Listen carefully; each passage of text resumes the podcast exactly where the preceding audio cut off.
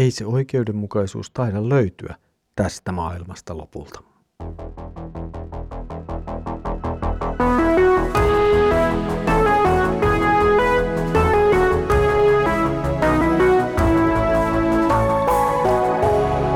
Kirjoitusten pauloissa. Tervetuloa taas mukaan Kirjoitusten pauloissa Raamattu-podcastin ääreen. Minä olen Mikko ja katselen teidän kanssanne yhdistänyt saarnaajan kirjan jakeita. Edellisellä kerralla pohdimme pahuuden ja oikeudenmukaisuuden teemaa. Tänään tuo teema jatkuu ja saa hivenen uusia näkökulmia ja piirteitä.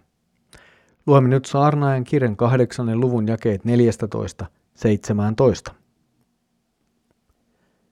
Turhuutta on maan päällä tämäkin. On hurskaita, joiden käy niin kuin he olisivat tehneet vääryyttä, ja on jumalattomia, joiden käy niin kuin he olisivat tehneet oikein. Minä sanon, se on turhuutta. Niinpä minä ylistin iloa, koska ihmisellä ei ole auringon alla muuta onnea kuin syödä ja juoda ja iloita. Tämä ilo seuraa häntä kaiken vaivan näön keskellä niinä elinpäivinä, jotka Jumala on hänelle antanut auringon alla. Kun koetin perehtyä viisauteen ja tutkiskella sitä työtä, jota ihminen maan päällä yötä päivää tekee saamatta untakaan silmiinsä, niin havaitsin, ettei ihminen voi käsittää Jumalan tekoja, sitä mitä auringon alla tapahtuu, vaikka ihminen kuinka ponnistelee yrittäessään ymmärtää, ei hän käsitä, ja vaikka viisas väittäisikin ymmärtävänsä, ei hän kuitenkaan ymmärrä. Tämä jakso jatkaa nyt teemaa, joka sai alkunsa jo edellisissä jakeissa. Salomo näkee elämän epäreiluuden ja pohtii sitä nyt sitten ääneen. Tämä sama pohdiskelu, joka alkoi jo seura edellisessä jaksossa, saa nyt vähän uutta näkökulmaa. Nimittäin sellaista näkökulmaa, että elämä jatkuu kuitenkin. Kaikki ei mene reilusti, se on todettu nyt jo moneen kertaan, mutta silti elämä jatkuu. Ja tämä epäreiluuden toteamus on toki heti tuossa jakson alussa. Se toteaa, että Jumalan tahtoa noudattavalle ei käy välttämättä hyvin, mutta Jumala sen kun porskuttaa menemään ja saattaa olla menestyke. Tämä ei kuitenkaan sovi millään tavalla meidän ihmisen omaan oikeustajuun. Se on jotenkin loukkaavaa, että näin saa käydä.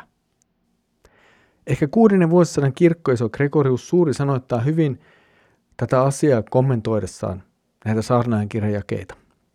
Hän kirjoittaa, Jumala epäilemättä määrää mittaamattomasta armostaan, että molemmat vitsaukset kiduttavat vanhurskaita, jotteivät heidän tekonsa riemastuttaisi heitä, ja että väärät kulkevat tämän elämän ainakin ilman rangaistusta, koska he pahoilla teoillaan kiiruhtavat kohti niitä loputtomia kärsimyksiä.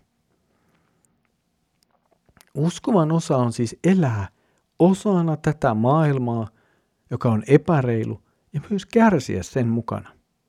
Mutta miten tähän kaikkeen pitäisi sitten oikeasti suhtautua? Salomo toistaa ajatusta, jonka hän on jo aikaisemmin sanonut, että kaikesta ympärillä olevasta pahasta ja epäoikeudenmukaisuudesta huolimatta Jumala on silti antanut meille paljon lahjojaan, joista voimme nauttia. Näistä lahjoista saa ihminen iloa, vaikka muuten ympärillä olisi synkeä maailma. Lisäksi näiden lahjojen kautta voimme huomata, että Jumala pitää meistä kuitenkin huolen kaikissa tilanteissa. Jollakin tavalla Salomolle on tässä kysymys siitä, että Jumala saa olla Jumala ja ihminen on ihminen. Itse asiassa tämän jakson loppu oikeastaan vielä korostaa tätä Jumalan ja ihmisen olemista omilla ja oikeilla paikoillaan. Ihminen voi yrittää ymmärtää tätä maailmaa, voi yrittää ymmärtää sen kulkua, voi havainnoida mitä siellä tapahtuu, tutkia sitä ja oppiakin jotakin – lopulta kuitenkin käy niin, että ihminen ei voi selittää Jumalaa eikä Jumalan tekoja. Jumala vie tätä maailmaa oman suunnitelmansa mukaan, ja se ei ole ihmisen aivoilla jotenkin suunniteltavissa tai ta- täysin tavoitettavissa. Ehkä se tie, jota Salomo tässä suosittaa, on Jumalan antaminen olla Jumala ja ihmisen antaminen olla ihminen. Siis yksinkertaisesti luottaa siihen, että Jumalalla on tiedossa, miten asiat menevät, eikä ihmisen tarvitse ottaa huolekseen Jumalan osaa ja kahettaa ymmärtää ihmisen käsityskyvyllä Jumalan suunnitelmia.